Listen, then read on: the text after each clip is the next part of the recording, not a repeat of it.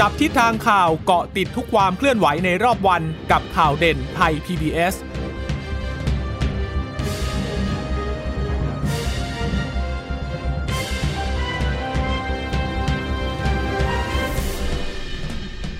สวัสดีคุณผู้ฟังทุกท่านค่ะ ขอต้อนรับเข้าสู่ข่าวเด่นไทย PBS นะคะวันนี้คุณชนชัยนันท์พร้อมสมบัติบกจับตาสถานการณ์อยู่กับเรานะคะ สวัสดีค่ะคุณชนชัยนันท์ค่ะค่ะ สวัสดีคุณผู้ฟังค่ะค่ะ สวัสดีคุณผู้ฟังทุกท่านที่รับฟังสถานีวิทยุที่เชื่อมโยงสัญญาณจากไทย PBS ทุกท่านเลยนะคะ มาติดตามกันเป็นประจำอย่างนี้บ่าย3ามโมงเราก็จะอัปเดตความเคลื่อนไหวที่เกิดขึ้นในแต่ละวันให้ฟังกัน วันนี้มีหลายเรื่องนะจริง ๆ มีเรื่องเด่นๆ ก็คือเรื่องของการเมือง เพราะว่าวันนี้เนี่ยเป็นวันครบรอบ การเปลี่ยนแปลงการปกครองด้วยนะคะ แล้วก็มีการชุมนุมเชิงสัญลักษณ์กันนะคะ มีหลายกลุ่มทีเดียว เพราะว่าวันนี้เนี่ยในการประชุมสภาเนี่ยเขาก็มีการพิจารณายติในเรื่องของร่างแก้ไขรัฐธรรมนูญนะคะคะเรื่องของโควิด -19 ก็ยังคงเป็นกังวลกันอยู่ในเรื่องของเตียงที่มีไม่เพียงพอกับจำนวนผู้ติดเชื้อที่เพิ่มขึ้นในแต่ละวัน แต่ว่าสองข่าวนี้เนี่ยพอเจอมาเช้าวันนี้ค่ะ ก็ต้อง หลีกทางหลีกทางให้เลยนะกับข่าวเหตุอุชกันที่เกิดขึ้นเมื่อช่วงกลางดึกที่ผ่านมาที่มีผู้ก่อเหตุนั้นไปยิงผู้ที่ไม่ได้รู้อิโนอิเนอะไรเลยนะสองศพด้วยการเสียชีวิตนะคะค่ะคือเรื่องนี้ต้องเล่าก่อนว่าพอเมื่อเช้านี้มีคนได้ได้ข่าวนี้ขึ้นมาก็ตกอกตกใจกันพอสมควร เพราะว่ามีลักษณะการก่อเหตุที่คล้ายกับเหตุกราดยิงที่โคราชถ้าเราจำกันได้นะคะ เพราะว่าเอ่อ ผู้ผู้ที่ผู้ก่อเหตุกับผู้เสียชีวิตเนี่ยไม่ได้รู้จักกันแล้วก็เป็นการก่อเหตุในลักษณะที่ที่น่าตกใจนะคะ ต้องบอกแบบนี้เพราะว่าเหตุเกิดเนี่ยสองที่ด้วยกันให้คุณชนะเล่าเลยค่ะ ที่แรกเนี่ยเป็นเล่าก่อนว่าคนนี้เป็นอดีตทหารเกณฑ์นะคะ อายุ 23 ปีนะคะ ก็ไปก่อเหตุยิงพนักงานร้านสะดวกซื้อเสียชีวิต ร้านสะดวกซื้อเนี่ยอยู่แถวแถวซอยลาดพร้าว 25 นะคะ ก็เอ่อตามข่าวเนี่ยบอกว่า ไปซื้อเครื่องดื่มแอลกอฮอล์ไปซื้อเบียร์ไปซื้อเบียร์ไปซื้อเบียร์แล้วก็ทีนี้ทำขวดแตก ปรากฏว่าแพ็กเกจที่ใส่ขวดเบียร์ค่ะ มันมันเป็นกระดาษเนาะแล้วมันก็เหมือนกับว่ามันร่วง แล้วพอแตกเนี่ยพนักงานก็เลยบอกว่ามันแตกแต่ว่าคุณต้องจ่ายตังค์นะ เพราะว่าคุณเป็นคนทำแตก ก็เหมือนเป็นมีการเขาเรียกว่าอะไรมีปากเสียงเออมีปากเสียงกัน ก็ผู้ชายคนนี้ก็ออกจากร้านไปนะคะ แล้วย้อนกลับมาใหม่ แล้วก็กลับมาก่อเหตุยิง พนักงานเสียชีวิตหนึ่งคนอ่าอันนี้เหตุการณ์แรกนะคะ เหตุการณ์แรก เหตุการณ์ที่สองเนี่ยก็เกิดขึ้นหลังจากเกิดเหตุการณ์แรกแล้ว ไปเกิดเหตุการณ์ที่โรงพยาบาลโรงพยาบาลสนามที่ปทุมธานีนะคะ ก็ไปก่อเหตุยิงผู้ชายอีกคนหนึ่งเสียชีวิตด้วยนะคะ ก็เลยเหตุการณ์ครั้งนี้ก็เลยมีผู้เสียชีวิตอยู่สองคนด้วยกันนะคะ เป็นผู้ชายทั้งคู่เลยนะคะ ก็เลยเป็นเรื่องที่เรียกว่าน่าตกอกตกใจอะ่ะแล้วแล้วคนร้ายหรือว่าผู้ก่อเหตุเนี่ยก็หลบหนีนะคะ หลังจากก่อเหตุที่สองเนี่ยก็ขับรถยนต์กระบะเนี่ยหลบหนีไปทางจังหวัดระนองไปทางใต้อืนี้ตำรวจก็มีเบาะแสว่า เห็นทะเบียนรถแล้ว เห็นเห็นแล้วว่าอยู่ตรงไหนนะคะ ไปชุมพรมุ่งหน้าไปประจวบไปชุมพรมุ่งหน้าไปคาดว่าจะไประนอง แล้วก็ไประนองจริง ๆ ค่ะ วันนี้ก็ใช้เวลา ถ้าเป็นเราธรรมดา คนธรรมดาที่ขับรถไปเนี่ย น่าจะใช้เวลามากกว่า6 6ถึง7ชั่วโมง แต่ถ้าดูจากระยะเวลาในการก่อเหตุ ครั้งที่สองประมาณตีสามเนี่ย ปรากฏว่าคนผู้ก่อเหตุเนี่ยไปถึงที่ระนองเนี่ย ตอนประมาณ 10โมงนะคะ เร็วมาก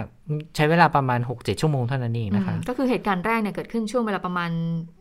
ดึกดึกกลางดึกนะค่ะ แล้วก็มาเหตุการณ์ที่2น่าจะประมาณตีสองกว่าๆนะคะ แต่ว่าเมื่อก่อเหตุที่ 2 แล้วเนี่ยก็หลบหนีอย่างที่คุณชนนันว่าไปชุมพรก่อนแล้วก็ไประนอง แล้วก็ตำรวจก็รู้ว่าหลบซ่อนตัวอยู่ในบ้านพักหลังหนึ่งนะคะ พอตำรวจรู้เนี่ยผู้บัญชาการตำรวจภูธรภาค8แล้วก็เขาบอกว่ามีตำรวจจากส่วนกลางเนี่ยส่งไปด้วยนะก็ส่งไปด้วยไปส่งไปติดตามอะไรอย่างเงี้ยก็บอกว่าไปพบว่าอยู่ในบ้านหลังหนึ่ง มีคนได้ยินเสียงปืนด้วย แต่ก็ไม่มีใครกล้าเข้าไป ปรากฏว่าพอรู้ทีหลังเนี่ยก็คือคนที่อยู่ในบ้านเนี่ยก็คือเป็นคุณยาย คุณยายก็ติดเตียงนะคะ ก็อยู่ในนั้นไปไปมาค่ะก็เหมือนว่ามีการพูดคุยกัน ก็สามารถจับกลุ่มตัวได้ด้วยนะคะก็คือคนร้ายเนี่ยยอมมอบตัวกับตำรวจนะคะ ในระหว่างที่ตำรวจไปปิดล้อมต้องต้องใช้คำว่าปิดล้อมก็แล้วกันปิดล้อมเพื่อเจรจา ว่าให้ยอมมอบตัว ปรากฏว่ามีเสียงปืนดังขึ้นสองนัดนะคะค่ะ ในช่วงเวลานั้น แต่ว่าภายหลังจากที่มีการมอบตัวตำรวจเข้าไปตรวจสอบก็ไม่พบว่ามีผู้บาดเจ็บนะคะ แล้วก็เจ้าหน้าที่ก็ไม่ได้รับบาดเจ็บค่ะ มีอยู่ช่วงหนึ่งที่หลังจากที่ตำรวจคุมตัวออกมาแล้วเนี่ย ก็มีการพูดคุยเอ่อสนทนากันว่า เอ๊ะทำไมถึงทำแบบนี้ แล้วทำแบบนี้เพราะอะไร แล้วไปไหนลองฟังเสียงผู้ต้องหาดูหน่อยค่ะผมว่าผมเคลียร์เคลียร์โบ้งแล้วก็ปลดโบ้งก็ทิ้งเนี่ยแล้วก็เนี่ยขับรถไปใช่ไหมขับรถคันเนี้ยแล้วก็ไปชนพนักงานเป็นให้หน่อยเอาสู้ลง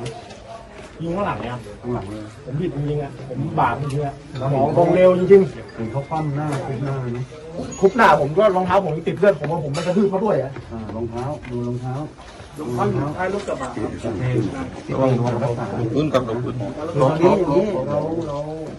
แล้วผมจะโดนทำร้ายนะครับจะโดนจับเครื่องเข้าทรมานเลยนะแล้วมันในหนังโดนโดนจับเครื่องเข้าทรมานเลยเพราะว่าไปตามกระบวนการที่ทำก็เพียงแต่ว่าวิน ทำอะไร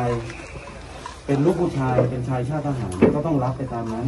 ครับผมไม่อยากฆ่าใครครับผมแค่แบบว่าโดนเหมือนกับในค่ายทหารบุโรนกับคนที่ว่าเสพยาเสพติดมาทำร้ายผมเลยอยากจะไปแก้แค้นคนเสพยาเสพติที่ดบคอรับกว่าไม่อยากฆ่าใคร เราก็เหมือนกัน เราก็ไม่อยากทำอะไรวิน เราต้องการความสมัครใจเรียบร้อยด้วยดีหลังจากที่ยิงเซเว่นแล้วเราไปไหนต่อก็ไปโรงพยาบาลอะไรอย่างเงี้ยครับโรงพยาบาลทำมาแล้วไปทำไมเพราะว่าผมแค้นยาเสพติดเขาแล้วผมเห็นว่าเป็นศูนย์บำบัดผู้ป่วยยาเสพติด เรารู้จักที่นั่นอยู่แล้ว คือผมเห็นว่ามันมานานนะครับตั้งแต่ผมเด็กครับเพราะว่าผมเป็นคนที่นั่นครับอืมแต่ก็พูดรู้เรื่องนะ ก็ยังรู้ด้วยนะว่าตัวเองอะบอกเออยอมรับว่าตัวเองผิดเอง ที่ไปกระทำกับพนักงานร้านสะดวกซื้อเนาะแล้วก็มีรู้ตัวด้วยนะว่าใช้เอ่อเท้าเนี่ยกระทืบเอ่อตัวของพนักงานร้านสะดวกซื้อด้วยนะคะคือพฤติการของเขาคือเขายิงจากด้านหลังนะคะอืมเพราะว่าพนักงานคนนั้นไม่ไม่แทบจะไม่รู้ตัวไม่ด้รู้วยตัวซ้ำว่าเลตัวยเองถูกยิงเพราะว่าบุกนะคะเข้ามาแล้วก็ ไปออกจากข้างนอกไปแล้วก็ไปเอาปืนค่ะพกติดตัวมายิงอะนะคะ ส่วนที่ที่สองอะที่ไปก็คือเนี่ยศูนย์ธัญรักษ์อืมหรือว่าคือเดิมเนี่ยมันเป็นสศูถานนย์ที่บำบัดสำหรับบำบัดผู้ติดยาเสพติดค่ะนะคะ แล้วทีเนี้ยเขาก็ปรับเปลี่ยนให้กลายเป็นโรงพยาบาลสนามเพื่อรักษาผู้ติดเชื้อโควิดนี่แหละ แล้วคนที่เสียชีวิตที่นี่เนี่ย ก็ปรากฏว่าเป็นผู้ป่วยโควิดด้วยนะคะ ออกมาในช่วงเวลานั้นเข้าใจว่ามาจากห้องมาเข้าห้องน้ำในช่วงเวลาประมาณตีสามอืมแล้วก็ผู้ต้องหาหรือว่าคนร้ายเนี่ย ยิงนะคะ ยิงเข้าไปที่ประตูก่อน แล้วก็เดินเข้ามา ปรากฏว่า เออพอพอยิงเข้าไปปุ๊บ แล้วเข้าไปเจอเข้าไปเจอผู้เสียชีวิตอะค่ะ เดินออกมาจากห้องน้ำพอดีค่ะอืมก็เลยถูกยิงอืมถูกยิงเสียชีวิตเรียกว่าเป็นความโชคร้ายจริง ๆ เพราะว่าเจอแล้วก็แต่ว่า ในเรื่องโชคร้ายมีความโชคดีอยู่ว่ามีความร่วมมือช่วยเหลือกันของผู้ป่วยที่อยู่ภายในโรงพยาบาลสนามแห่งนั้นนะคะ ก็พยายามที่จะบอกข่าวกัน แล้วก็ให้หลบไปจากคนร้าย โดยก็เลยทำให้ทุกคนปลอดภัย แล้วก็ไม่ไม่มีใครเสียชีวิตเพิ่มจากนี้กลัวเหมือนกัน เพราะว่าในระหว่างทางเนี่ยหลังจากผู้ผู้ผู้ต้องหารายนี้หลบหนีออกมานะคะ จากจากการก่อเหตุแล้วว่ามีรายงานว่าเขาไปขู่ ใช้ปืนไปขู่เพื่อ ไปขู่ร้านขายของชำอะค่ะ เพื่อไปเอาของเจ้าเบียร์ที่ร้านอีกเหรอโอ้ไปเอาของที่ร้านขายของชำมาด้วยอืมแล้วก็เจ้าของร้านขายของชำเนี่ยก็ก็โพสต์บอกว่าอุ๊ยก็โทรหาใครไม่ติดเลย แล้วก็กลัวมากก็เลยยอมให้ของที่ ที่คนร้ายต้องการไปอืมนะคะค่ะ อันนี้ก็คือนี่นี่คือเรารู้ละนะคะว่าผู้ก่อเหตุนั้นคือใครแต่ว่าในช่วงเช้าๆที่เรายังไม่รู้หรอกว่า ผู้ก่อเหตุนั้นคือใคร แล้วทำเพื่ออะไรแล้วทำเพื่ออะไรเนี่ยก็ข้อค่อนข้างจะเป็นข่าวที่อย่างที่คุณชนใช้นันว่าตกอกตกใจ เพราะว่าค่ะเอ่อยิงร้านยิงพนักงานร้านสะดวกซื้อแล้วใช่ไหมคะ แล้วก็มีข่าวบอกว่าอ้าวแล้วก็ไปยิงต่อเป็นคนคนร้ายคนเดียวกันอืมที่ไปเอ่อยิงผู้ป่วยโควิด -19 ที่อยู่ในโรงพยาบาลสนามจังหวัดปทุมธานีอืมก็เลยยังมีการคุยกันเลยว่าเอ๊ะ เอ๊ะอยู่ดีๆเขารู้จักกันหรือเปล่าเนี่ยซึ่งปรากฏว่าเอ่อช่วงสายๆหน่อยนะคะ ก่อนที่เอ่อตำรวจจะควบคุมตัวได้เนี่ยทางผู้สื่อข่าวเนี่ยเขาก็อยู่กับทางพลตำรวจโทพักพงษ์พงษ์เพตราค่ะผู้บัญชาการตำรวจนครบาล ซึ่งกำลังแถลงข่าวอยู่ ผู้สื่อข่าวก็สอบถามมาว่าเออเป็นยังไงบ้างครับกับเหตุการณ์นี้มีความคืบหน้ายังไง แล้วก็มีการส่งตำรวจเอ่อนครบาลเนี่ยร่วมติดตามผู้ก่อเหตุ ในพื้นที่ที่ตอนเนี้ยอยู่ที่ระนองด้วยหรือเปล่านะคะ ซึ่งทางผู้บัญชาการตำรวจนครบาลบอกว่า ได้รับรายงานว่าคนเนี้ยเนี่ยเป็นอดีตนายทหารปลดประจำการไปแล้ว แล้วก็มีอาการทางเป็นจิตด้วยเป็นอทหารเกณฑ์นะคะไม่ใช่อืมนายทหารอดีตนายทหารเกณฑ์ด้วยนะคะ แล้วก็มีภาวะทางจิตด้วยค่ะเราไปฟังเสียงกันค่ะ ล่าสุดก็พบตัวผู้ต้องหาเนี่ยหลบอยู่ในบ้านพักนะฮะที่อำเภอเมืองจังหวัดระนองนะครับ ในบ้านที่เกิดเหตุก็มีเอ่อ ผู้สูงอายุนะฮะพักอาศัยอยู่ด้วยนะฮะแล้วเนื่องจากคนร้ายเนี่ยมีอาวุธปืนนะฮะเนื่องจากอาวุธปืนเนี่ยไม่น้อยกว่าสองกระบอกนะฮะเพราะว่าการก่อเหตุเนี่ยที่ร้านเซเว่นเนี่ยใช้อาวุธปืนชนิดหนึ่งนะฮะแล้วก็ที่ปทุมธานีใช้อีกชนิดหนึ่งนะฮะก็ยังไม่ทราบว่าเขาจะมีอะไรบ้างนะครับ แล้วก็เกรงว่าบุคคลภายในบ้านเนี่ยอาจจะเกิดอันตรายก็ตอนนี้เนี่ยเจ้าหน้าที่ตำรวจก็กับหน่วยงานที่เกี่ยวข้องก็ล้อมบ้านที่เกิดเหตุอยู่นะฮะอยู่ระหว่างการเจรจาครับ สมมุติว่าถ้ามีการจับเป็นนะครับ เบื้องต้นจะเอาตัวมาดำเนินคดีที่นครบาลก่อน หรือว่าไปที่ปทุมธานีเลยฮะก็อันนี้เขาก็ก่อเหตุเนี่ยถ้าเกิดว่าในเบื้องต้นเนี่ยตอนนี้เนี่ยทางนครบาลเนี่ยก็กำลังเสนอหมายจับอยู่นะขอออกหมายจับอยู่สำหรับกรณีเกิดเหตุปทุมธานีเขาก็เป็นเหตุปทุมธานีเหมือนกัน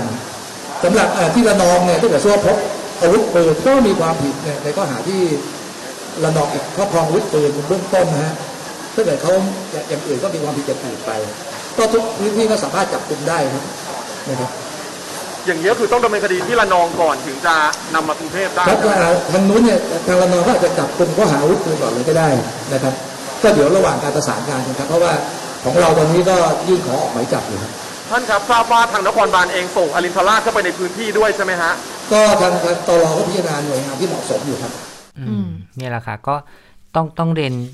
คุณคุณผู้ฟังอย่างนี้ว่าเอ่อการดำเนินคดีในแต่ละท้องที่ที่เกิดเหตุอะก็เป็นไปตามกระบวนการนะคะ ถ้าสมมติว่าก่อเหตุที่ไหนต้องถูกส่งตัวไปดำเนินคดีที่นั่น ตอนนี้ผู้ต้องหาถูกนำไปสอบสวนอยู่ที่สถานีตำรวจภูทรปากน้ำจังหวัดระนองนะคะ ก็คงจะดำเนินคดีข้อหาเกี่ยวข้องกับการครอบครองอาวุธปืน ที่มีหลักฐานชัดเจนนะคะ แล้วมีการยิงในที่เกิดเหตุด้วย 2 นัดแม้ว่าจะไม่มีผู้บาดเจ็บ ผู้เสียชีวิต แต่ว่าชัดเจนแล้วว่ามีการใช้อาวุธปืนจริง ๆ แล้วก็ไม่ถูกต้องนะคะ อันนี้ก็ถูกดำเนินคดีในส่วนหนึ่ง หลังจากนี้เนี่ยเอ่อทางตำรวจที่ที่ระนองบอกว่าจะส่งตัวมาที่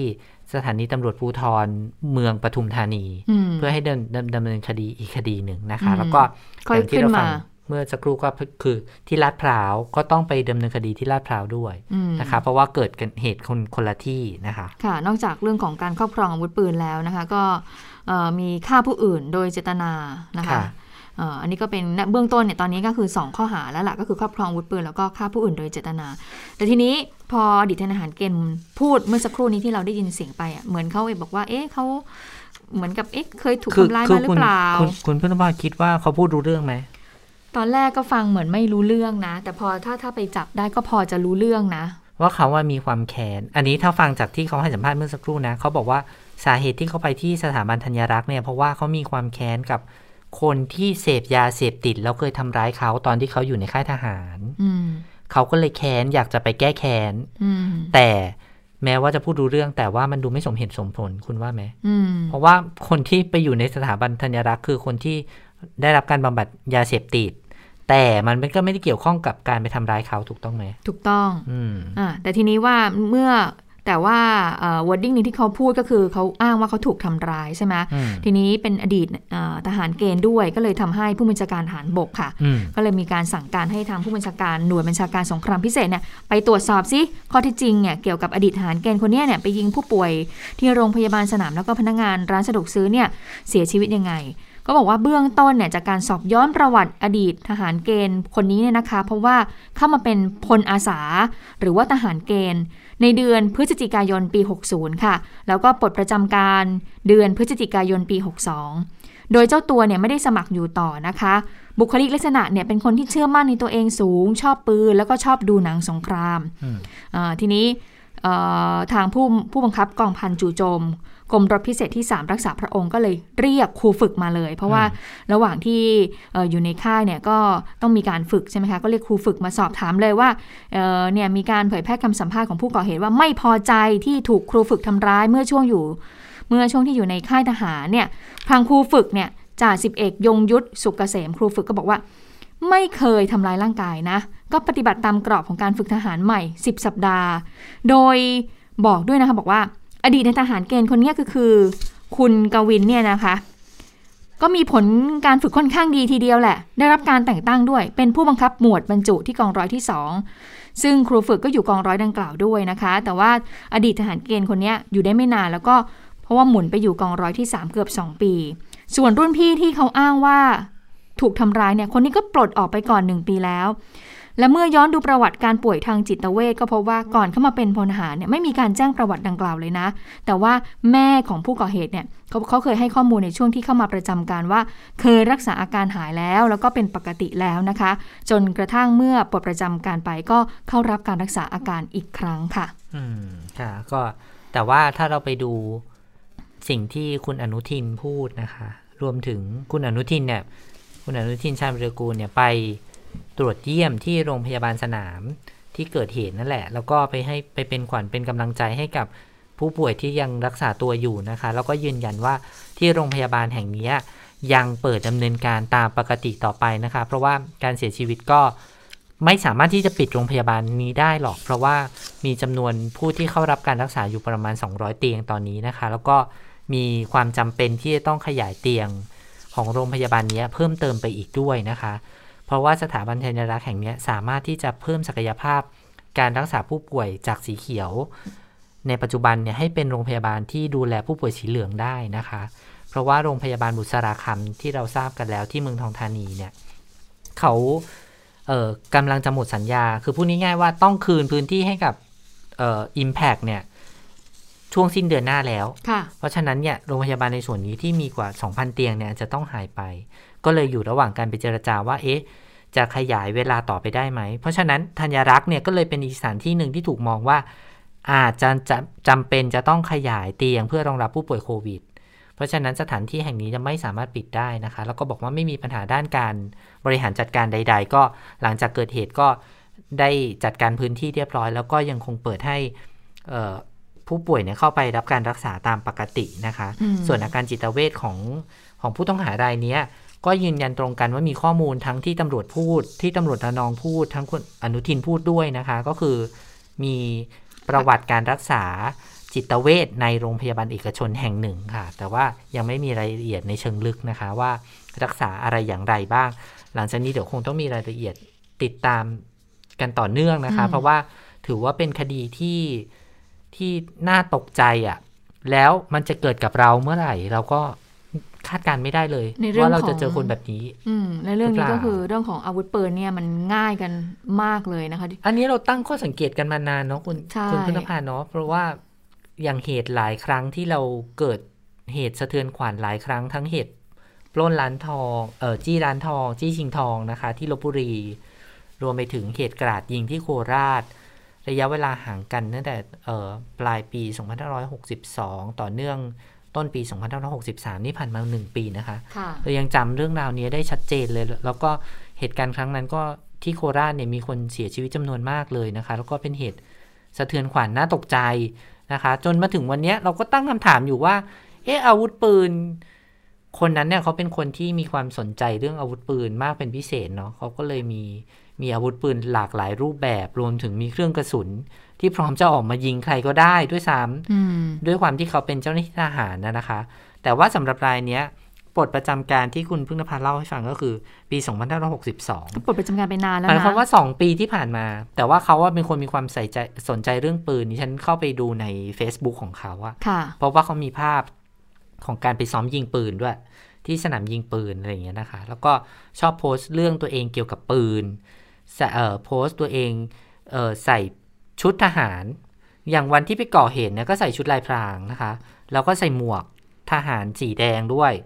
ก็เลยเนี่ย ถ้าเป็นคนทั่วไปที่ไม่รู้ว่าเขาเป็นใครเนี่ยก็คิดว่าเขาเป็นทหารนั่นแหละอืมคิดว่าเขาเป็นเจ้าหน้าที่ทหารที่ที่ยังปฏิบัติการอยู่นั่นแหละ แต่ปรากฏว่าเขาเป็นทหารเกณฑ์ที่ปลดประจำการไปแล้ว แต่ว่า เหตุใดยังใส่ชุดลายพรางอยู่ ก็คงจะมีความชื่นชอบเป็นการส่วนตัวอืมในเรื่องของการฝึกทหาร หรือว่าเรื่องของการใช้อาวุธปืนต่าง ๆ ทั้งหแล้วลายเขาเอาปืนมาได้ยังไง อืมก็นะคงจะมีการซื้อซื้อซื้อขายกัน ไม่รู้ว่าเอ่อต้องไปดูว่ามีใบครอบครองอย่างถูกต้องหรือเปล่านะคะค่ะเอ่อแต่ทีนี้พอข่าวนี้ปรากฏออกมาว่าเอ๊ะปลดประจำการไปแล้วปี 62 นะคะดิฉันเชื่อว่าทางเอ่อผู้บัญชาการทหารบกคงจะโล่งใจได้ในระดับหนึ่ง ว่าปลดไปนานแล้วเออไม่ได้เกี่ยวข้องกับกองทัพ ใช่ไหมคะไม่อย่างนั้นก็คงจะต้องมานั่งสอบสวนขณะที่ว่าไม่เกี่ยวข้องนะ ก็ยังต้องย้อนกลับไปสอบสวนเลยว่า เอ๊ะ ตอนที่เขามาฝึกทหารเกณฑ์เนี่ยไปยังไงเอ่อมายังไงใช่ได้มีรุ่นพี่หรือว่าครูฝึกเนี่ยไปทำร้ายร่างกายตามที่มีการกล่าวอ้างถึงหรือเปล่านะครัคะบอันนี้ก็คงต้องตามต่อแต่ว่าที่สบายใจได้ก็คือว่าจับกลุ่มผู้ก่อเหตุได้แล้วนะคะค่ะเรื่องนี้มีอีกมิติหนึ่งนะคุณค่ะนภาเพราะว่าวันนี้เราเห็นสื่อหลายสื่อเนี่ยนำเสนอข่าวนี้นะคะ แล้วก็ หลายสื่อก็คงมีความระมัดระวังในการที่จะนำเสนอทั้งภาพทั้งเสียงของผู้ก่อเหตุ เพราะว่าเราเคยมีประสบการณ์ในการนำเสนอข่าวที่โคราชกันมาแล้ว ตอนนั้นได้มีการไลฟ์สด คุณพึ่งนภาจะจำได้ จนเออประชาชนที่หลบอยู่ภายในห้างตอนนั้นน่ะ ตื่นกลัวกันมากเลยว่าเอ้ยเดี๋ยวคนร้ายจะเดินมาเจอ มันคนร้ายเขาดูไลฟ์สดอยู่ด้วยหรือเปล่าอืมแล้วเขาจะเดินมาเจอแล้วจะถูกยิงหรือเปล่าอะไรอย่างเงี้ยนะคะ ปรากฏว่าวันนี้เราไม่พบว่ามีการไลฟ์สด ในแต่ในที่ปิดล้อมมีนะคะแต่ไหมแต่ว่ามีการโทรศัพท์ เข้าไปพูดคุยกับคนร้ายผู้แล้สื่วอข่าวใช่ไหมใช่แล้วก็เรคคอร์ดเสียงของคนร้ายออกมาเผยเผยแพร่ค่ะอืมซึ่งในส่วนตัวดิฉันคิดว่าแหมเป็นเรื่องที่น่าห่วงใยนะคะ ในการทำหน้าที่ของสื่ออยู่พอสมควร เพราะว่าอาจจะกระทบช่วงเวลานั้นเป็นช่วงเวลาที่ยังควบคุมตัวคนร้ายไม่ได้นะคะ แล้วก็ น่าเป็นห่วงว่ามันจะไปกระทบต่อการเข้าจับกลุ่มคนร้ายหรือไม่ อันนี้ประเด็นแรก ประเด็นที่สองก็คือ มีอีกนะคะ นอกเหนือไปจากการโทรศัพท์ไปrecord เสียงแล้วเอามาเผยแพร่นะคะ มีนักข่าวในพื้นที่เล่าให้ฟังว่า มีผู้สื่อข่าวของสำนักข่าวสำนักหนึ่งเนี่ยวิดีโอคอลค่ะวิดีโอคอลหาคนร้าย ในระหว่างที่คุณอนุทินเนี่ยลงพื้นที่โรงพยาบาลสนามแห่งนั้น พอคุณอนุทินเดินผ่านมาเนี่ย ก็พยายามจะเรียกให้คุณอนุทินน่ะ เข้าไปคุยกับคนร้าย ที่ตัวเองวิดีโอคอลเข้าสายอยู่ คุณอนุทินนี่แสดงความไม่พอใจชัดเจนนะคะ ว่าทำแบบเนี้ยไม่ได้นะคะอืมไม่ควรทำอืมอุทานคำพูดที่เราฟังแล้วตกใจออกมาด้วยซ้ำไปนะคะอืมก็ใครหลายคนอาจจะได้เห็นคลิปนี้แล้วนะคะ แล้วก็ส่วนตัวเห็นว่า เออเรื่องเนี้ยเป็นเรื่องที่กระทบต่อความปลอดภัยที่วิดีโอคอลเจ้าหน้านี่เป็นที่ด้วยเป็นเป็นเป็นสื่อสื่อโทรทัศน์หรือสื่อออนไลน์คะชื่อชื่อของเขาเป็นชื่อสื่อเก่าที่เป็นหนังสือพิมพ์ แต่ว่าปัจจุบันก็ทำทีวีด้วยอืมเอาแบบนี้แล้วกัน แต่ว่าไม่แน่ใจว่าซอสไหนมานะคะ แต่เขาให้ชื่อนี้มาอืมเป็นสำนักข่าวสีเขียวแห่งค่ะหนึ่งนะคะ ก็ค่ะ อันเนี้ยเป็นน่ามันน่าเป็นน่าเป็นห่วง แล้วก็มีคนติงเหมือนกันบอกว่า การที่เราไม่ได้เป็นมีความรู้ด้านการเจรจา หรือว่าการเผชิญเหตุเฉพาะหน้าค่ะกับคนร้ายเนี่ย มันอาจจะเป็นผลพวงทำให้คนที่ถูกอยู่ด้วยเป็นตัวประกันหรือว่าใครที่อยู่ในบริเวณนั้นน่ะได้รับอันตรายหรือไม่ อันนี้เราอาจจะต้อง ต้องต้องระมัดระวังการทำหน้าที่สื่อไปด้วยพร้อม ๆ กับการนำเสนอที่เราจำเป็นต้องนำเสนอให้ประชาชนรับทราบข้อมูลข่าวสารนะคะ อันนี้เป็นอีก มิติหนึ่งอืมของการนำเสนอเรื่องนี้ค่ะ ค่ะ เวลาเกิดเหตุอย่างนี้ก็จะมีมิติของสื่อเนี่ยเข้ามาเกี่ยวข้องด้วยเสมอเลยนะคะค่ะอะทีนี้เรามาเอ่อตรวจสอบเรื่องของสถานการณ์โควิด -19 กันหน่อยเพราะว่าเพราะว่าข่าวแรกเนี่ยเราก็ให้เวลากันค่อนข้างเยอะทีเดียวนะคะกับเหตุการณ์ที่เกิดขึ้น วันนี้สบครายงานตัวเลขผู้ติดเชื้อรายใหม่ 4,000 กว่าคนโอ้เห็นตัวเลขแล้วนะคะ ก็ยังไม่ลดลงเลยกทมยังคงอันดับหนึ่งอยู่ค่ะ ติดเชื้อ 1,359 คน วันนี้มีผู้เสียชีวิต 28 คนนะคะ แล้วก็มีการพบคลัสเตอร์ใหม่อีก 2 แห่งอืมตอนนี้ผู้ป่วยสะสมนะคะ ยืนยันอยู่ที่ 230,000 กว่าคนค่ะ รักษาหายป่วยเพิ่มก็น้อยนะคะ 1,578 คนนะคะ ก็ยังคงรักษาตัวอยู่เยอะทีเดียวค่ะ เกือบ 40,000 คนนะคะ แล้วก็ไปต้องไปดูตัวเลขนี้ถ้าเกิดดูเรื่องของการรักษาตัวอยู่ในโรงพยาบาลก็คือ ใส่เครื่องช่วยหายใจ มีอาการหนัก400กว่าคนแค่ไหนเลยใช่ไหมคะนะคะ ใช่ตอนนี้ผู้ป่วยอาการหนักเนี่ย1,500กว่าคนใส่เครื่องช่วยหายใจเนี่ย400กว่าคนอืมอืมก็เป็นเหตุการณ์ที่เกิดขึ้น รวมเสียชีวิตตอนนี้นะคะ1,775 คน แล้ววันนี้มีผู้เสียชีวิตเพิ่ม 31 คนค่ะ ส่วนอันดับของไทยก็ร่นขึ้นมาเรื่อย ๆ เลยนะคะอืมอันนี้ก็เป็นเหตุการณ์ที่เกิดขึ้น ในบ้านเราก็ยังพบคลัสเตอร์อยู่เยอะทีเดียวนะคะไม่ว่าจะเป็นสมุทรสาครก็พบคลัสเตอร์ใหม่ที่โรงงานผลิตภัณฑ์ยาง และโรงงานกุ้งในอำเภอเมือง นนทบุรีก็ไปพบคลัสเตอร์ที่โรงงานสาหร่ายสำเร็จรูปอำเภอค่ะปากเกร็ดปทุมธานีก็ไปพบคลัสเตอร์บ้านเด็กอ่อนรังสิตอำเภอธัญบุรีนะคะ โดยเป็นเด็กอายุ 3-6 ปีเองอะอืม33คน และผู้ดูแล 6 คนก็ทั้งหมด 39 คน พบผู้ติดเชื้อรายแรกเป็นพนักงานขับรถติดเชื้อ 1 คนอืมอันนี้ถ้าถ้าใครได้ฟังในที่คุณหมออภิสมัยรายงานเมื่อเมื่อช่วงสายๆเที่ยงนะเมื่อช่วงเที่ยงก็มีการรายงานเรื่องผู้ติดเชื้อในคลัสเตอร์นี้ใช่ไหมในในคลัสเตอร์ที่บ้านเด็กอ่อนอืมย่านรังสิตนะนะคะ ก็บอกว่ามีผู้ติดเชื้อไปร้อยกว่าคนจริง ๆ คุณหมอพูดผิดนะคะ เพราะว่าเพราะว่าในสไลด์เนี่ยขึ้นว่าสะเอ่อ มีสมาชิกทั้งหมดในร้อยกว่าคน แต่ติดเชื้อไปแค่ 30กว่าคนเท่านั้นนะคะ ก็ภายหลังก็มีการออกมาแก้ข้อมูลเรียบร้อยแล้วนะคะ ว่าไม่ได้ติดเชื้อ 100 กว่าคนนะคะ ติดเชื้อ 39 คนเท่านั้นนะคะ อันนี้ก็ฝากไว้เป็นข้อมูลเผื่อว่า เดี๋ยวคุณผู้คุณผู้ฟังไปดูไปชมไปเจอข้อมูลแล้วจะตกอกตกใจกันนะคะ แต่ว่ากทมยังเป็นพื้นที่ที่น่าเป็นห่วงที่สุดเหมือนเดิมนะคะ วันนี้พันสามกว่าคนอืมก็เป็นการติดเชื้อ 1,000 แตะ 1,000 เนี่ย ต่อเนื่องมาเป็นสัปดาห์แล้วนะคะ แล้วก็วันนี้ยังพบคลัสเตอร์ใหม่อีก3แห่งด้วยกันที่แคมป์คนงานก่อสร้างที่ซอยรามคำแหงเขตบางกะปินะคะ แคมป์คนงานก่อสร้างที่สีลมเขตบางรัก แล้วก็โรงงานผลิตหมวกกันน็อกนะคะ ซึ่งที่เนี่ยน่าเป็นห่วงมากเพราะว่าโรงงานเนี้ยติดเชื้อไปแล้ว 165 คนนะคะสำหรับในกทมนี่ก็ 99 คลัสเตอร์ใน 42 เขตจากทั้งหมด 50 เขตนะคะ ก็ ยังต้องบอกคุณผู้ฟังว่าเป็นเรื่องที่น่าห่วงใยมากที่สุดสำหรับในพื้นที่กทมเมืองหลวง ตอนนี้เราเรียกว่าเป็นพื้นที่ไข่แดง แล้วก็เป็นพื้นที่ที่กำลังขาดแคลนเตียงอืมสำหรับการรักษา ผู้ป่วยด้วยนะคะ ค่ะ ถึงแม้เราจะมีปัญหาอย่างนี้แต่เราก็ต้องเตรียมเปิดประเทศนะคะ ให้ได้ภายใน 120 วันนะคะ อันนี้ก็เป็นสิ่งที่ทางคุณหมอหลาย ๆ ท่านเนี่ยออกมาแสดงความกังวลอย่างยิ่งเลยนะคะ เรื่องของเตียงไม่พอค่ะ วันนี้สบคก็บอกเหมือนกันบอกว่านายกเนี่ยมีความเป็นห่วงในเรื่องนี้นะก็มีการเน้นย้ำให้ทุกหน่วยงานเนี่ยช่วยเหลือพื้นที่กรุงเทพและปริมณฑลให้เพิ่มการขยายเตียงนะคะ เพราะว่าตอนนี้เนี่ยมีผู้ป่วยสีเหลืองและสีแดงมากขึ้นแล้วนะคะ สีแดงนี่คือวิกฤต สีเหลืองนี่ก็ ตึงละนะคะ สีเขียวตอนนี้ก็เริ่มมีเยอะขึ้น ที่ประชุมสาธารณสุขก็บอกว่ามีการหารือกันเรื่องนี้เหมือนกัน เพื่อที่จะเพิ่มศักยภาพของโรงพยาบาลสนาม รองรับผู้ป่วยสีแดงนะคะ นอกจากจะมีการยกระดับ โรงพยาบาลราชพิพัฒน์ก็ยังมีโรงพยาบาลผู้สูงอายุบางขุนเทียน รวมทั้งก็จะขอความร่วมมือจากโรงพยาบาลธนบุรี แล้วก็โรงพยาบาลมงกุฎวัฒนะด้วยนะคะ แล้วก็จะมีการระดมกำลังเอ่อเจ้าหน้าที่เพิ่มเข้าไปนะคะในการที่จะ มีเตียงให้เพียงพอรองรับผู้ป่วยติดเชื้อมากขึ้นค่ะ ค่ะ ก่อนที่จะเข้ามาจากรายการนี้ฉันมีโอกาสพูดคุยกับผู้สื่อข่าวที่ลงพื้นที่ไปพูดคุยกับคุณหมอไปติดตามคุณอนุทินมาด้วยนะคะ ก็มีการไปพูดคุยกับคุณหมอสมศักดิ์อาคาสินนะคะ อธิบดีกรมการแพทย์ ต้องการอธิบายเรื่องของการความพยายามในการจัดสรรเรื่องเตียง แล้วก็บุคลากรทางการแพทย์ให้ฟังว่า ยอมรับจริง ๆ ว่าตอนนี้สีแดงมันตึงตัวแล้วนะ แต่ว่า มาตรการที่จะต้องทำต่อไปก็คือสีเหลือง หรือว่าโรงพยาบาลบุษราคำที่รองรับผู้ป่วยสีเหลืองเป็นหลักตอนนี้นะคะ ก็จะมีการเจรจาเพิ่มเติม เพื่อขอขยายเวลาการเปิดโรงพยาบาลสนามบุษราคำต่อไปนะคะ เนื่องจากว่าออสิ้นเดือนเราจะต้องคืนพื้นที่ให้กับ Impact Arena แล้วนะคะ แต่ว่าถ้าเจรจาต่อได้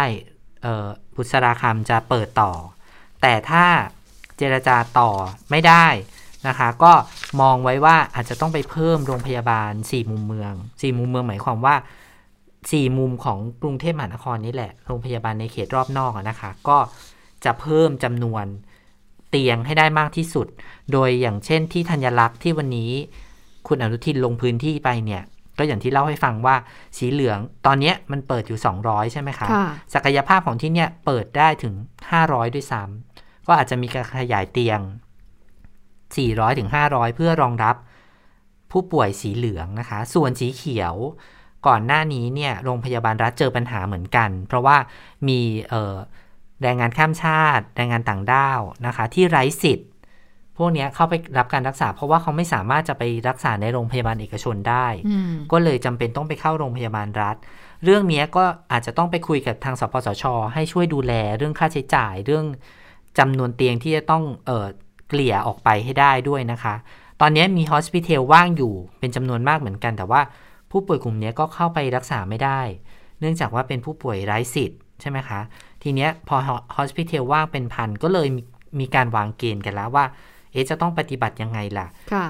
ก็เลยอย่างนี้ค่ะคุณพึ่งนภาจากเดิมเนี่ย ผู้ป่วยสีเขียวที่เข้ารับการรักษาที่โรงพยาบาล หรือว่าไปอยู่ที่ฮอสพิทอลเนี่ยจะอยู่ 14 วันใช่ไหมคะค่ะแต่หลังจากเนี้ยอาจจะมีการวางแนวปฏิบัติใหม่ก็คือให้เหลือ 10 วัน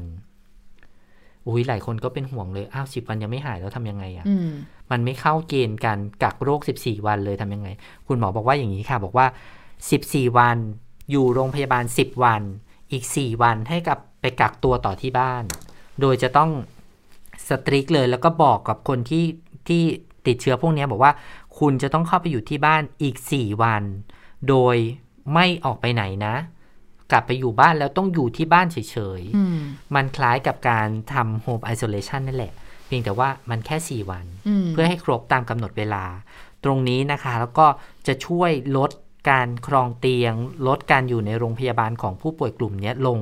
ก็จะทำให้โรงพยาบาลเนี่ยโฟล์ขึ้นค่ะแล้วก็อีกแนวปฏิบัติหนึ่งก็คือ ส่งผู้ป่วยเนี่ยไปโรงพยาบาลต่างจังหวัด ก็คือออกไปรอบนอกแล้วอืมเพราะถ้าถ้าในกรุงเทพไม่พอนี่ต้องขยายออกไปรอบนอก ซึ่งตอนนี้เนี่ยก็มีการขยายไปที่สมุทรสาครแล้วนะอืมเพราะว่าคุณใช่พัชราพรเนี่ยก็เคยผู้สื่อข่าวของเราที่ติดตามก็เคยในบอกพื้นที่แล้วเนอะว่าก็เคยไปบอกแล้วว่าสมุทรสาครเนี่ยก็เป็นโรงพยาบาลที่นั่นเขาก็รับผู้ป่วยจากกรุงเทพมาเหมือนกันค่ะตอนนี้ก็เริ่มมีปัญหาแล้วนะคะ ก็ไม่รู้ว่าจะต้องขยายเนี่ยอาจจะต้องขยับไปอีกนะคะอืมจริง ๆสถานการณ์เรื่องของเตียงไม่พอในตอนนี้นะคะ คุณชนชนันท์ถ้าเปรียบเทียบกับตอนนู้นน่ะ ตอนแรกๆก่อนที่จะมีระลอก 3 เกิดขึ้น ตอนนั้นน่ะเราก็มีความกังวลแล้วนะอืมมีการพูดถึงเรื่องของ hospital ค่ะเอ่อแล้วก็พูดถึงเรื่องของ home isolation ก็คือว่าการที่ผู้ป่วยเนี่ยต้องกักตัวอยู่ที่บ้านคนเดียว ตอนนั้นมีการพูดคุยกันหนักถกเถียงกันหนักเลยว่าอืมเอ๊ะควรจะทำไหมทำดีไหม เพราะว่าเกิดสมมติดิฉันเนี่ยเกิดติดเชื้อขึ้นมาและดิฉันเนี่ยอยู่บ้าน แต่คนที่รอบๆในหมู่บ้านอาจจะรังเกียจดิฉันได้อืมเพราะฉะนั้นตอนนั้นมีการพูดคุยกันหนักเหมือนกัน สุดท้ายก็บอกว่าอะเหมือนกับประมาณว่า อันเนี้ยเป็นไม่แผนไม่ได้ที่รัฐจะต้องดูแลอ่าใช่ไหมอันนั้นเป็นแผนแผนเอาไว้ที่มันที่เกิดเกิดกรณีที่เลวร้ายที่สุดที่อืมที่ผู้ป่วยติดเชื้อในยที่มีอาการน้อยๆ จะต้องทำอย่างนั้นอยู่บ้านคนเดียวอะอย่าเพิ่งทำอย่างนั้นเลย ตอนเนี้ยเรายังพอมีอยู่ แต่ว่าตอนนู้นกับตอนนี้สถานการณ์มันแตกต่างกันแล้วนะคะ เพราะว่าตัวเลขผู้ติดเชื้อเนี่ยสะสมมากขึ้นมากขึ้นมากขึ้นเรื่อยๆเลย และตอนนั้นเนี่ยตัวเลขผู้ติดเชื้อยังแค่พันกว่าคนเท่านั้นเอง ตอนนั้นเนี่ยเจ้าหน้าที่ก็เริ่มออกมาบอกแล้วนะว่าเออมันไม่ไหวแต่ตอนนี้สถานการณ์มันยิ่งแบบว่า 3,000 4,000 คนเนี่ยอืมดิฉันว่าก็เป็นอะไรที่น่าเป็นห่วงเหมือนกันอย่างที่นะเราบอกว่าเตียงสีแดงตอนนี้เราเหลือ 20 ใช่ไหมคะ20 เตียงตอนเนี้ยแต่คุณหมอสมศักดิ์ก็อธิบายแบบที่เราอธิบายให้ฟังนี่แหละว่าอะถ้าเราทำหนึ่งสองสามสี่ตามนี้แล้วเนี่ยมีอีกอย่างหนึ่งค่ะคุณพึ่งนภาที่เราจะต้องเป็นห่วงก็คือ นอกจากนอกจากเรื่องของ เรื่องของจำนวนเตียงค่ะเรื่องของบุคลากรทางการแพทย์ค่ะอืมถึงแม้ว่าเราจะขยายเตียงสีแดงสีเหลืองออกไปได้ ถึงเขาเรียกว่าไงถึงแม้เราจะเบ่งได้ เบ่งใช่เตียงได้ แต่ที่ว่าแพทย์เราชอบเบ่งพูดคกันนไม่ได้เนาะใช่เราไม่สามารถที่จะบุคลากรทางการแพทย์ตรงนี้ไป เขามีแนวแบบนี้ค่ะที่ EOC เนี่ยมีการประชุมกัน EOC ก็คือศูนย์ปฏิบัติการฉุกเฉินของกระทรวงสาธารณสุขเนี่ยก็มีการพูดคุยหารือกันเรื่องนี้ว่าเอ๊ะเราจะพยายามเพิ่มจำนวนหมอคุณหมอคุณพยาบาลอย่างเงี้ยยังไง แนวแรกที่เขาบอกก็คือ หารือว่าเอาหมอที่ใช้ทุนน่ะให้มาช่วยในสถานการณ์โควิด หมอใช้ทุนก็คือหมอที่จบในในปีเนี้ยจบปุ๊บเนี่ยปะตามปกติขั้นตอนปกติก็คือคุณหมอคุณหมอเนี่ยจะต้องไปใช้ทุนตามโรงพยาบาลต่างๆ ในต่างจังหวัดใช่ไหมคะถูกส่งตัวไปเพื่อประจำจังหวัดนู้นจังหวัดนี้เพื่อใช้ทุน 2 ปี 3 ปีว่าไปทีนี้เขาอาจจะปรับเงื่อนไขใหม่ โดยการให้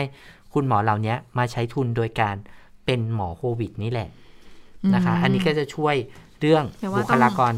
คุณหมอได้ ส่วนพยาบาลเขาจะทำยังไงรู้ไหมคุณพึ่งนภาเขาจะใช้วิธีการใช้พยาบาลฉุกเฉิน คือพยาบาลฉุกเฉินต่างจากพยาบาลธรรมดายังไง พยาบาลฉุกเฉินเนี่ยจะสามารถปฏิบัติงานในพื้นที่ หรือว่าในสถานการณ์ฉุกเฉินได้ พยาบาลกลุ่มนี้นะคะมีจำนวนจำกัด แต่ว่าวิธีการของเขาก็คือเขาจะอบรมเพิ่มเติม โดยให้พยาบาลฉุกเฉินเหล่านี้เป็นผู้อบรมให้กับพยาบาล ที่ที่ที่มีอาชีพพยาบาลอยู่แล้ว ก็คือพยาบาลฉุกเฉินมีทักษะเอ่อใช่มากมากกว่าพยาบาลปกติทั่วไปเออแล้วก็จะขยายต่อไปในการอบรมให้อาสาสมัครมเพื่อให้อาสาสมัครทำหน้าที่ได้คล้ายกับพยาบาลมากที่สุด ก็เป็นการเพิ่มจำนวนบุคลากรทางการแพทย์เข้าไป คุณหมอบอกว่าถ้าเกิดว่าทำแบบนี้ได้ทั้งหมดนะ ทั้งการขยายเตียงเอ่อโรงพยาบาล ทั้งเรื่องของการลดเวลาในการรักษาตัวในโรงพยาบาล เรื่องของการเพิ่มบุคลากรทางการแพทย์ก็บอกว่า เรามีโอกาสที่จะเพิ่มเตียงได้ 50 เตียงอืมนะคะ เตียงสีแดงเนี่ยอาจจะเพิ่มได้อีก 50 เตียง แล้วถ้าสถานการณ์ยังทรงตัว เราจะลากยาวแบบเนี้ยออกไปได้อีก 1 เดือนอืมแต่ถ้าสถานการณ์ตัวเลขยังเพิ่มขึ้นเรื่อยค่ะๆดิฉันเชื่อเอาเองนะว่า isolation ต้องมาแน่นอน ออืมนะคะก็มันก็เป็นกรณีที่ทางเจ้าหน้าที่แพทย์พยาบาลเขาก็มีการวางแผนเขาเหมือนกันนะคะซึ่งวันนี้คุณอนุทินเขาก็ยืนยันนะ เพราะว่าผู้สื่อข่าวก็ไปถามเรื่องของเตียง เรื่องของบุคลากรทางการแพทย์ต่าง ๆ เหล่านี้ คุณอนุทินก็ยืนยันบอกว่า ระบบสาธารณสุขในบ้านเราเนี่ยไม่ล่มสลายแน่ๆนะคะไปฟังเสียงคุณอนุทินในประเด็นนี้กันค่ะ บางทีพื้นที่ใหญ่อย่างเดียวไม่พอต้องดู set up ด้วย อย่างบุษราคำที่เมืองทองมันดีมากเพราะว่าแอร์ในห้องแสดงสินค้าคือเป็น หอผู้ป่วยตอนนี้เนี่ย มันแยกกับแอร์ที่อยู่ข้างนอกทำให้ไม่มีการใช้ใช้อากาศร่วมกันระหว่างคนป่วยกับคนไม่ป่วย คือทีมแพทย์พยาบาล แต่บางทีไปไปดูหลายที่อย่างยกตัวอย่างกลางบางซื่อเมื่อวานก็ไปเดินดูแล้วก็นั่งเอ๊ะอย่างนี้เป็นโรงพยาบาลดีหรือเปล่าปรากฏว่าแอร์เป็นเซ็นทรัลแอร์หมดเลย แล้วก็ไม่มีโซนแยกทุกอย่างเป็นโซนเป็นห้องกว้างอย่างนี้มันก็ทำไม่ได้ ก็มีหลายประเด็น ก็เดี๋ยวอาจจะต้องไปนั่งขอร้องเจรจา ขอความเมตตาจากท่านประธานเมืองทองธานีว่าขอให้สักสองสามเดือนได้ไหมจะทำอย่างไรนะครับ แล้วก็มีเงื่อนไขอย่างไรบ้าง เพราะว่าจริง ๆ แล้วพอมาถึงจุดเนี้ยบุษราคำเนี่ย มีประโยชน์มากเลยนะครับ นึกสภาพวันนี้ถ้าไม่มีโรงพยาบาลบุษราคำนี่กทมยุ่งมากเลยนะครับ ตอนนี้กทมยุ่งกระทรวงสาธารณสุขก็ยุ่ง ไม่ว่าที่ไหนมีคนป่วยมีอะไรก็ตามเนี่ยยังไงก็ เราก็ต้องเข้าไปช่วยเหลือครับนะครับ ทุกอย่างเตรียมไว้เตรียมพร้อมแบบนี้หมด ที่ผมบอกว่าใช้ระบบสาธารณสุขนะครับ ในการ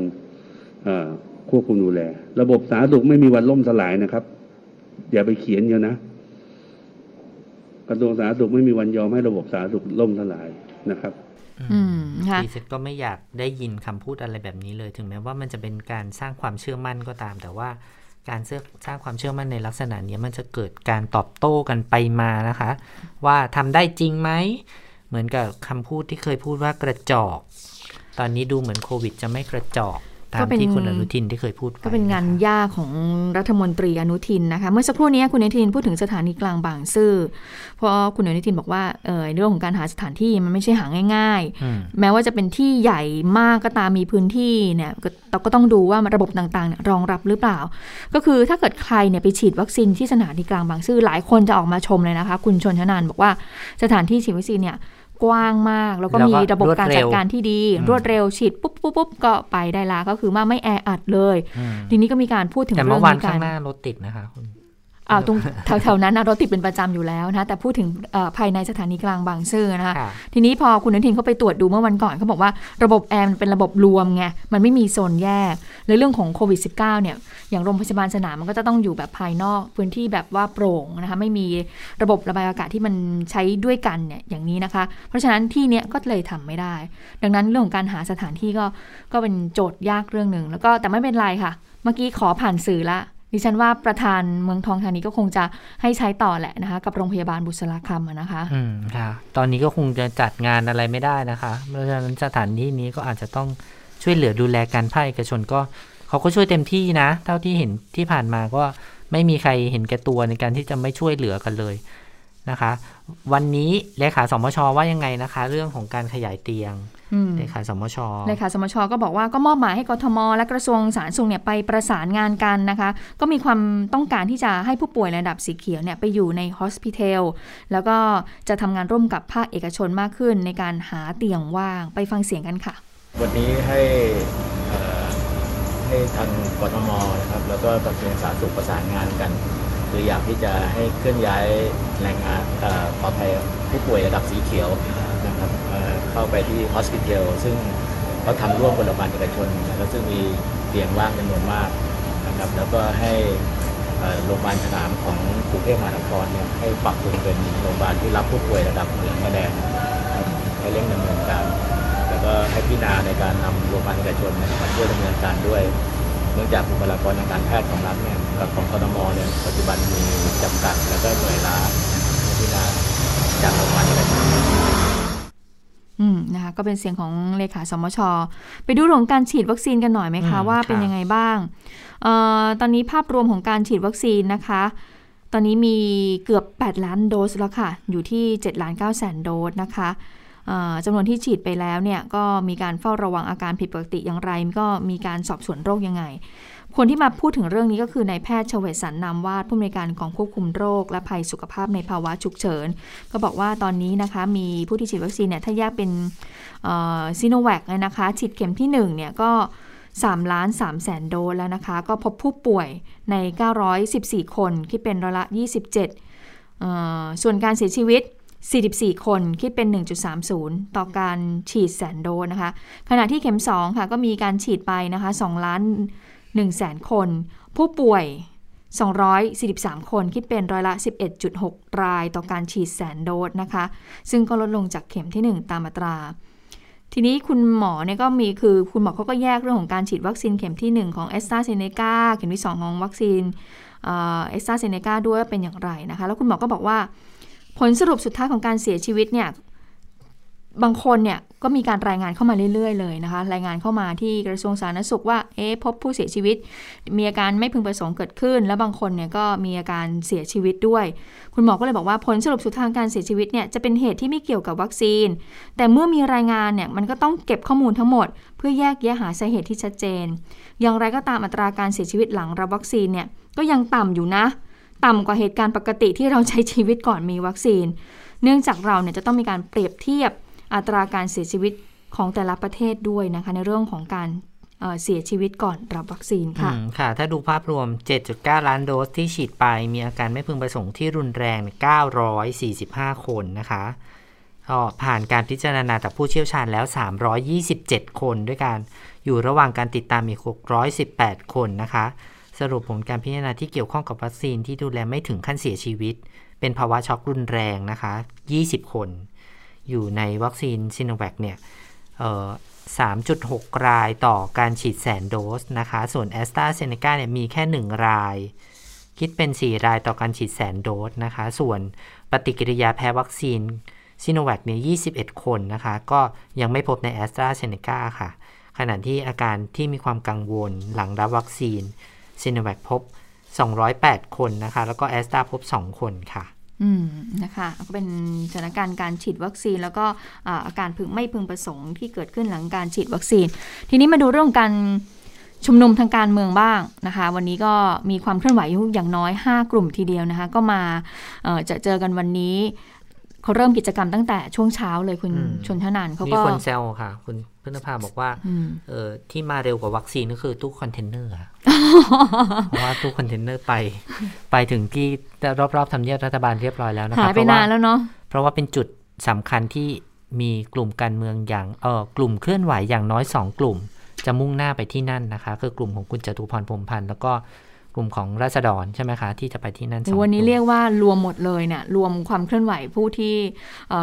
อไม่เอาพลเอกประยุทธ์จันทร์โอชาอืมแล้วก็เคลื่อนไหวในเรื่องของการแก้ไขรัฐธรรมนูญด้วย เพราะว่าวันนี้เนี่ยที่สภาเนี่ยเขาก็มีการพิจารณาเรื่องของการแก้ไขรัฐธรรมนูญเป็นรายมาตราก่อน แต่ถ้าเกิดว่าไปพูดถึงเรื่องของการชุมนุมนะคะช่วงเช้าเนี่ยเขาก็มีการเดินขบวนกันไปแล้วล่ะนะคะมีการจัดกิจกรรมตั้งแต่ช่วงเช้าแล้วค่ะตั้งแต่ตีห้าเลยกลุ่มราษฎรเนาะกลุ่มนี้ใช่ไหมอ่ากคะลุ่มนี้อุ๊ยแต่ตอนเช้านี่มีการกลุ่มรวมรากัษนหลายฎกลุ่มรกลุ่มเดินเดินทะลุฟ้า แนวร่วมธรรมศาสตร์และการชุมนุมนะคะ ก็กลุ่มนี้นำโดยไผ่ดาวดินค่ะเนาะอันนี้ก็ไปตั้งแต่เช้าคือไปจุดเทียน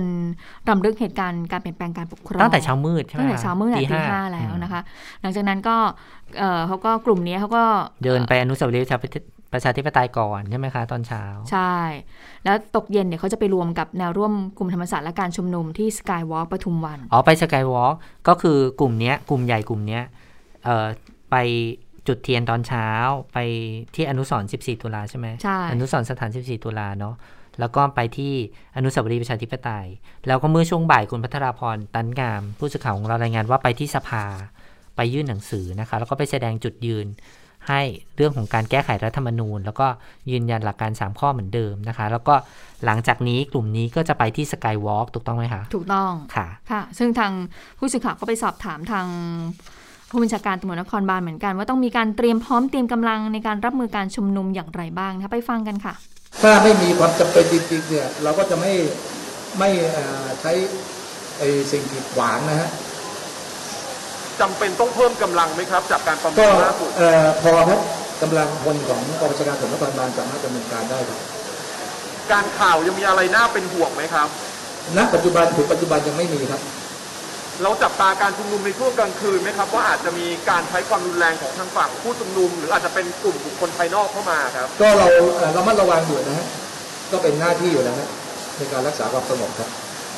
จากช่วงเช้าจนถึงขณะนี้นะครับ ตัวผู้ต้องหาที่บางคนติดเงื่อนไขของศาลอยู่ มีใครที่ทำผิดเงื่อนไขบ้างหรือยังฮะก็อยู่ระหว่างรวบรวมนะครับ ก็อย่างที่นำเรียนตั้งแต่เมื่อวานนะครับ ว่าเอ่อผู้ชุมนุมบางส่วนเนี่ยอาจจะติดเงื่อนไขนะฮะก็ขอให้ปฏิบัติตามเงื่อนไขนะฮะถ้าพบว่ามีการกระทำความผิดเงื่อนไขก็ก็ต้องรวบรวมพยานพยานหลักฐานเนี่ยเสนอต่อศาลให้ท่านพิจารณาครับจะในวันนี้เลยไหมครับ หรือว่าอาจจะเป็น ในภายหก็น้าเรียบร้อยเมื่อไหร่ก็เมื่อนั้นครับ อืม วันนี้เราคงได้เห็นแกนนำหลายคนนะคะ ที่ที่เพิ่งได้รับการปล่อยตัวชั่วคราวออกมา ทั้งคุณไผ่ดาวดิน คุณพริตเพนธิวรัตกวิน์นเนาะอืมก็คุณปเดี๋นัยวสยาด้วยเดี๋ยวเดี๋ยวมาดูว่าจะเข้าข่ายที่จะต้องถูกถอนประกันหรือเปล่า เพราะว่าอืมเขาไปร่วมกับการชุมนุมนะคะค่ะกก็ลุ่มคือใหญ่ว่าวันทนี้ยังมีอีกหลายกลุ่มเนาะยังมีใช่กลุ่มค่ะของทนายนกขาวำคุณนิติธรล้ำเหลือ เออ แล้วก็มีกลุ่มของคุณ จตุพรพรหมพันธ์เออที่จะรวมกันที่ผ่านฟ้าลีลาดค่ะนะคะก็ค่ะเดี๋ยวใครที่ไม่ได้เกี่ยวข้องกับการชุมนุมก็พยายามเลี่ยงหน่อย จะได้ไม่ เออเกิดปัญหาด้านการจราจรนะคะ ค่ะ หลักๆก็คือเส้นทางถนนราชราชดำเนินแล้วนั่นก็แหละค่ะในสภาก็ยังเดินหน้ากันต่อไปนะคะอืมต้องจับตาเลยนะคะ เพราะว่าคาดว่าเนี่ยเขาจะเริ่มลงมติ เริ่มพูดคุยกันลงมติเนี่ยสี่โมงเย็นแต่ไม่รู้ว่าจะลากยาวไปถึงแค่ไหน เพราะว่าการลงมติเนี่ยเป็นการขานชื่อทีละคนทีละคนโอ้รายบุคคล ใช่แล้วมีทั้งหมด 13 ฉบับด้วย โอ้โห ต้องนะคะใช้เวลายาวนานเหมือนกันนะคะก็ยังต่ำหกชั่วโมงค่ะ มีการติดพูดกัตานมไปสแล้ถาวนการณ์ต่างประเทศกันบ้างนะคะ คุณสวรักษ์คะมีอดีตผู้นำนะคะ ของฟิลิปปินส์เสียชีวิต ใช่ใช่นะคะถึงแก่อสัญญกรรมใช่ไหมคะค่ะอะสวัสดีคุณผู้ฟังสวัสดีทั้งสองท่านก่อนโหวันนี้ดิฉันว่าข่าวในเมืองไทยนี่เข้มข้นแล้วนะค่ะในต่างประเทศก็มีเรื่องราวที่น่าสนใจไม่แพ้กัน แต่ว่าวันนี้มีการสูญเสียของคนดังระดับโลกค่ะ ก็ น่าเศร้าเหมือนกันนะคะท่านแรกค่ะ เป็นอดีตผู้นำของฟิลิปปินส์นะคะเบนิกโนอาคิโนอดีตประธานาธิบดีคนก่อนหน้านี้ คือก่อนที่โรดิโกดูเตเต้จะเป็นค่ะประธานาธิบดีนะคะ ถึงแก่อสัญกรรมในวัย 61 ปีนะคะ คือเอ่อเรียกได้ว่าเป็นการเสียชีวิตที่ค่อนข้างกระทันหันนะคะ เพราะว่าในสื่อท้องถิ่นของฟิลิปปินส์เนี่ยเขารายงานเมื่อช่วงเช้าที่ผ่านมาว่า เบนิกโนอาคิโนเนี่ยนะคะ ถูกนำตัวส่งโรงพยาบาล แล้วก็เนื้อหาข่าวในช่วงแรกเนี่ย ไม่ได้บอกเหตุผลนะคะว่าทำไมถึงถูกนำตัวส่งโรงพยาบาล แต่ว่าในเวลาต่อมาก็มีการประกาศนะคะว่าท่านเนี่ยถึงแก่อสัญญกรรมแล้วได้วัย 61 ปี และล่าสุดค่ะน้องสาวนะคะ ได้ออกมาแถลงข่าวก็ระบุสาเหตุการเสียชีวิตเกิดจากภาวะไตวาย แล้วก็ท่านก็มีอาการของโรคเบาหวานด้วยนะคะ เบนิกโนอาคิโนนี่ถือว่าเป็นบุคคลสำคัญมากนะคะ แล้วก็โดยเฉพาะอย่างยิ่งในส่วนของบิดามารดาเนี่ย เป็นผู้ที่มีส่วนสำคัญในการขับเคลื่อนเรียกร้องประชาธิปไตยนะคะ บิดาของเขาเนี่ยคือเบนิกโนอาคิโนจูเนียคนนี้เป็นผู้นำพรรคฝ่ายค้าน และถูกลอบสังหาร ถูกยิงที่สนามบินในฟิลิปปินส์ตอนที่ลี้ภัยไปอเมริกาแล้วก็เดินทางกลับมาประเทศ ซึ่งตอนนั้นเนี่ยเขาเชื่อมากกันว่าน่าจะเป็นฝีมือของ ทหารนะคะ ซึ่งหลังจากที่เบนิกโนอาคิโนถูกลอบยิงเสียชีวิตที่สนามบิน นั่นคือจุดเริ่มต้นที่ทำให้เกิดกระแสพลังประชาชนอันลือลั่น แล้วก็เป็นครั้งแรก ๆ ของโลกนะคะที่พลังประชาชนสามารถโค่นล้มผู้นำผู้นำเผด็จการในตอนนั้นได้สำเร็จ ซึ่งภรรยาของท่านนะคะก็คือคอราซอนอาคิโนก็ลงเลือกตั้งแล้วชนะเลือกตั้งด้วยได้เป็นประธานาธิบดี ซึ่งจริง ๆ เนี่ย ตัวเธอเนี่ยเป็นแม่บ้านธรรมดานะคะไม่ได้คิดฝันว่าจะเข้าสู่วงการการเมือง แต่พอสามีถูกลอบสังหารแบบนี้ เธอก็ได้ขึ้นมาเป็นประธานาธิบดี ทั้งคู่มีบุตรชายแค่คนเดียวก็คือเบนิกโนอาคิโนนี่เองนะคะ ซึ่งก็เป็นอดีตผู้นำของฟิลิปปินส์นะคะ ซึ่งในช่วงที่ดำรงตำแหน่งตั้งแต่ปี 2553 ถึง 2559 ถือว่ามีบทบาทโดดเด่นนะคะ ในเรื่องของการปราบปรามทุจริต มีการปฏิรูปเศรษฐกิจ นะคะ ซึ่งทำได้ดีในระดับหนึ่งเลย แล้วก็ยังได้ทำข้อตกลงกับกลุ่มแนวร่วมปลดปล่อยแห่งชาติโมโรทำให้ ความขัดแย้งเนี่ยยุติลงนะคะ ซึ่งการปะทะกันระหว่างกลุ่มนี้กับกองกำลังรัฐบาลเนี่ยทำให้มีชาวฟิลิปปินส์เสียชีวิตเป็นจำนวนมากเป็น 10 10ปีเลยนะคะ ก็ถือว่าเป็นความสูญเสียครั้งล่าสุดนะคะ ซึ่งเบนิกโนอาคิโนนี่ถือว่า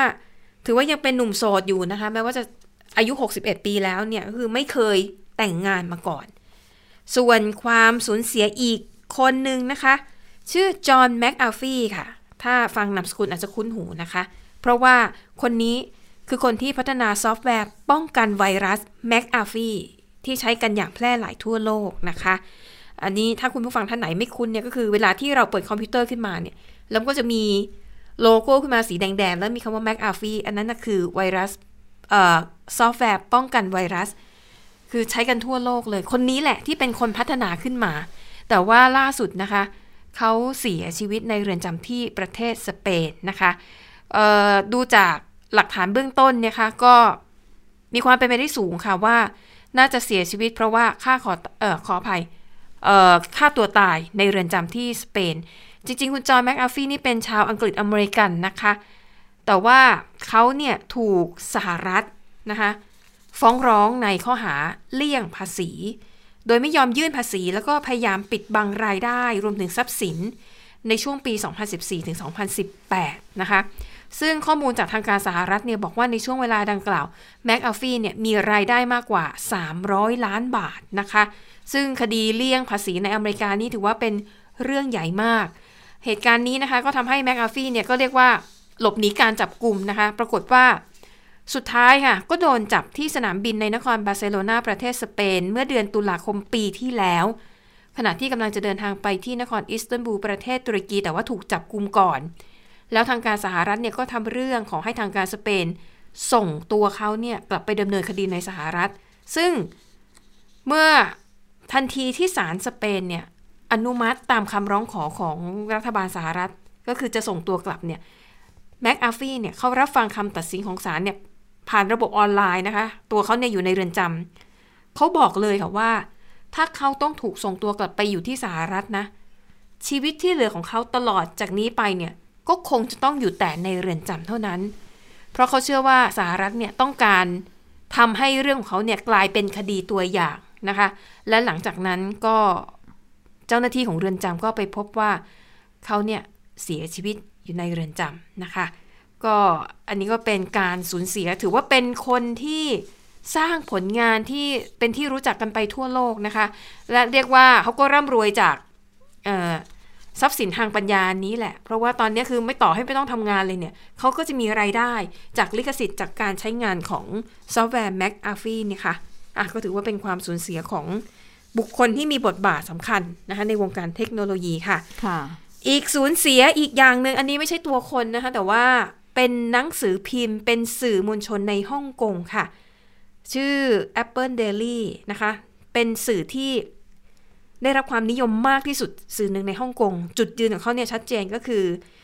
สนับสนุนแล้วก็เคลื่อนไหวเพื่อประชาธิปไตย ซึ่งเจ้าของบริษัทและผู้ก่อตั้งก็คือจิมมี่หลายนะคะ จิมมี่หลายเนี่ยเป็นคนฮ่องกงแล้วก็เป็นเจ้าของ เสื้อผ้ายี่ห้อจิโอดาโนนะคะตอนแรกเนี่ยเขาทำธุรกิจเสื้อผ้าก่อนแต่ว่าเขาบอกว่าเหตุการณ์น้องเลือดที่จตุรัสเทียนอันเหมือนน่ะนั่นเป็นแรงบันดาลใจที่ทำให้เขาเนี่ยอยากจะเข้ามาทำสื่อ แล้วเขาก็เลยเข้ามาก่อตั้งบริษัท Next Digital แล้วก็ทำหนังสือพิมพ์ Daily Apple ขึ้นมา เรียกว่าทำหน้าที่สื่อมวลชนมานานถึง 26 ปี แต่ว่าเมื่อช่วงเที่ยงคืนที่ผ่านมาตามเวลาท้องถิ่นในฮ่องกง ปิดทำการไปเรียบร้อยแล้วนะคะ ทั้งสื่อสิ่งพิมพ์แล้วก็สื่อออนไลน์ สาเหตุหลักๆ ก็คือว่าถูกกดดันอย่างหนักจากกฎหมายความมั่นคง ซึ่งก่อนหน้านี้ทั้งผู้บริหารคือตัวจิมมี่หลายเองนะคะ คณะบรรณาธิการแล้วก็คอลัมนิสต์เนี่ยถูกตำรวจฮ่องกงจับตัว แล้วก็ตั้งข้อหาสมรู้ร่วมคิดกับต่างชาติโค่นล้มรัฐบาล ก็เลยมีการอายัดทรัพย์สินของบริษัท ทำให้บริษัทเนี่ยไม่สามารถเบิกจ่ายเงิน คือจ่ายเงินเดือนให้พนักงานไม่ได้ จ่ายเงินเดือนให้กับคู่ค้าไม่ได้ ถูกบีบแบบนี้ดำเนินธุรกิจต่อไปไม่ได้นะคะ ก็เลยเป็นการปิดฉาก 26 ปีของสื่อที่มีจุดยืนเรียกร้องประชาธิปไตยในฮ่องกงก็เขาบอกว่านี่แค่เริ่มต้นนะหลังจากนี้ถ้าสื่อไหนหรือใครในฮ่องกงที่แย่มขึ้นมา จะต้องการต่อต้านรัฐบาลจีน ก็ดูกรณีของ Apple Daily เป็นตัวอย่าง แต่ Apple Daily เนี่ยเขามีอีกสาขาหนึ่งอยู่ในไต้หวัน แต่ที่ไต้หวันเขาประกาศเลยว่าดำเนินธุรกิจเหมือนเดิมตามเดิมทุกอย่างที่ฮ่องกงปิดไปไม่กระทบสื่อ Apple Daily ในไต้หวัน ยังคงทำงานเหมือนเดิมแล้วเป็นของจิมมี่ไหลด้วยอืมนะคะ ค่ะ ค่ะ หมดเวลาของข่าวเด่นไทย PBS นะคะ พบกันใหม่วันพรุ่งนี้เราสามคนลาไปก่อน สวัสดีค่ะ สวัสดีค่ะ